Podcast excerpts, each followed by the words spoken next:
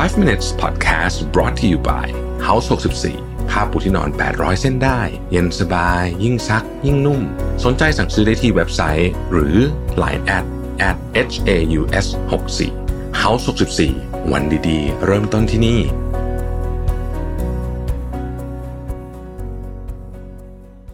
สวัสดีครับ 5 minutes นะครับ คุณอยู่กับประวิทานุสาหะครับ วันนี้ผมมองบทความของแอนดี้เมอร์ฟีที่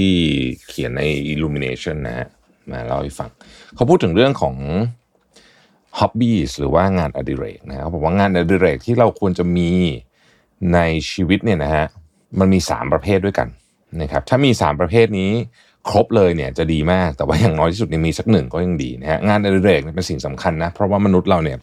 ไม่สามารถอยู่ได้ด้วยกันแค่แบบ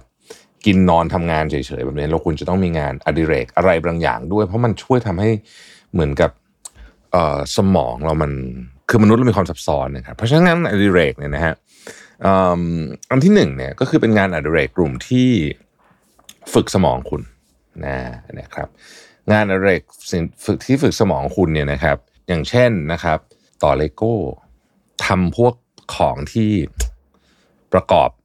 สมมติยกตัวอย่างเช่น ซ่อมรถเก่าอะไรแบบเนี้ยเอออย่างเงี้ยนะฮะคือพวกนี้มันใช้มันมันใช้แบบ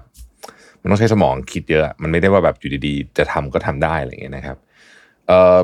หรือแม้กระทั่งพวกตระกูล crossword อะไรพวกนี้ก็เช่นกันนะฮะก็ก็ก็ก็ถือว่าอยู่ในหมวดนี้ด้วยนะครับ ถ้าเกิดว่าคุณนับอ่านหนังสือเป็นงานอดิเรก หรือนั่งสมาธิเป็นงานอดิเรกก็ก็จะอยู่ในกลุ่มนี้เช่นกันนะครับ แต่ว่าถ้าเกิดว่าจ้องงานอดิเรกที่ใช้สมองและสนุกด้วยเนี่ยมันก็จะเป็นประเภทที่ผมบอกนี่แหละทำอาหาร เออทำอาหารนี่ก็สนุกนะครับ โดยเฉพาะ ทำอาหารแบบแบบว่า คือถ้าเกิดจะฝึกสมองไปด้วยเนี่ยมันจะเป็นการทำอาหารที่เปลี่ยนไปเรื่อยๆ คือถ้าคุณทำจานเดิมมันก็คงไม่ได้ฝึกอะไรเยอะหรอก แต่ว่า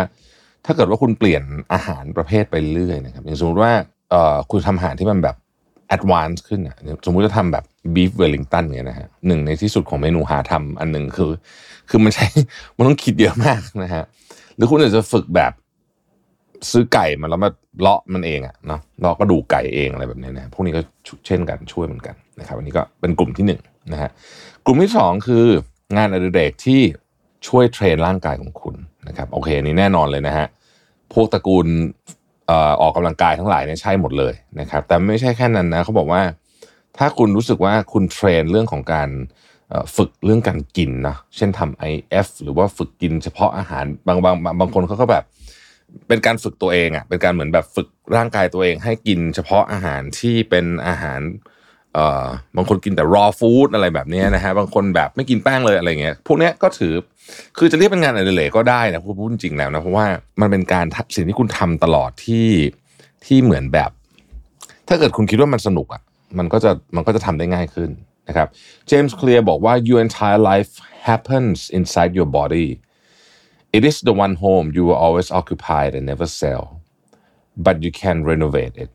If you can only pick one habit to build, exercise might be the one. Everything is downstream from how your body is functioning. James Clear คนที่เขียนหนังสือ Atomic Habit เขาบอกว่าร่างกายคุณนี่คือมันเป็นแบบ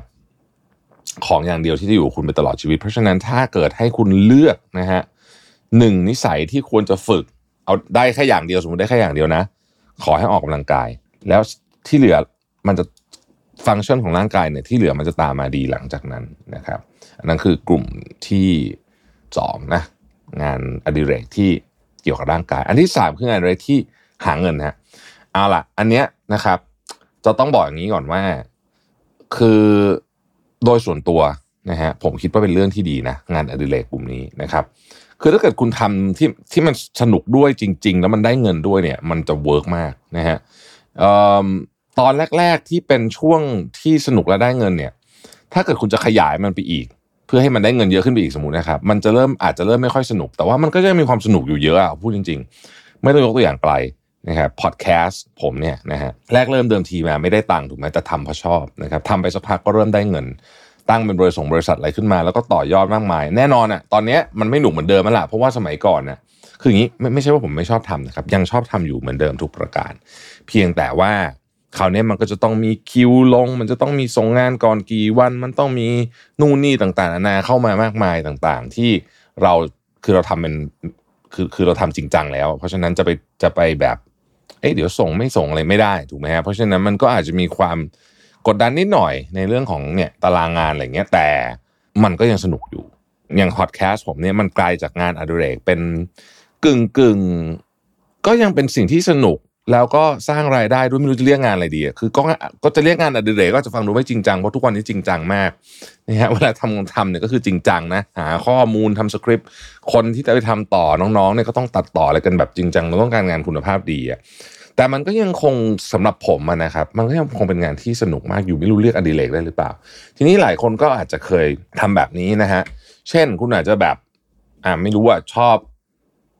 ดีไซน์เสื้อผ้าอ่าสมมตินะ ชอบดีไซน์เสื้อผ้านะฮะก็ดีไซน์เสื้อผ้ากันไปอะไรกันไป อยู่มาวันหนึ่งอุ้ยคนซื้อเยอะไปนะฮะคราวนี้ทำขายดีกว่าทีนี้พอเริ่มทำขายจริงจังเนี่ยคุณจะพบว่างานดีไซน์มันก็ส่วนหนึ่ง แต่มันจะมีอย่างอื่นอีกเยอะแยะเลยคุณต้องดีลกับ supplier deal กับร้านห้างร้าน retailer deal กับห้างสรรพสินค้าดีลกับสมมติขายออนไลน์ก็ต้องดีลกับแพลตฟอร์ม คราวนี้มันก็จะเริ่มกลายเป็นอีกแบบละเนาะมันก็จะไม่ได้เหมือนแบบปกติแบบธรรมดา แต่ว่ามันก็ยังคงสนุกอยู่นะ ผมยังยืนยันนะฮะแม้ว่ามันจะมีความเครียดในบางมุมเข้ามาก็ตามนะขอยืนยันอีกครั้งว่าทุกคนควรมีงานอดิเรกนะจริงๆ อันนี้ช่วยมากนะช่วยทุกอย่างในชีวิตเลย มันช่วยให้คุณบางทีอะเหมือนเครียดอะคุณก็ทำงานอดิเรกคุณก็จะรู้สึกดีขึ้น เราพบกันใหม่พรุ่งนี้นะครับ สวัสดีครับ วันดีๆ เริ่มต้นได้ที่ House 64ผ้าปูที่นอน 800 เส้นได้ ย็นสบาย ยิ่งซักยิ่งนุ่ม สนใจสั่งซื้อได้ที่เว็บไซต์ หรือ Line at at h a u s 64เพียงกรอกโค้ด 5 minutes รับส่วนลดทันที 100 บาท เมื่อซื้อครบ 8,000 บาทขึ้นไป พิเศษภายในเดือนกันยาถึงตุลาคมนี้เท่านั้น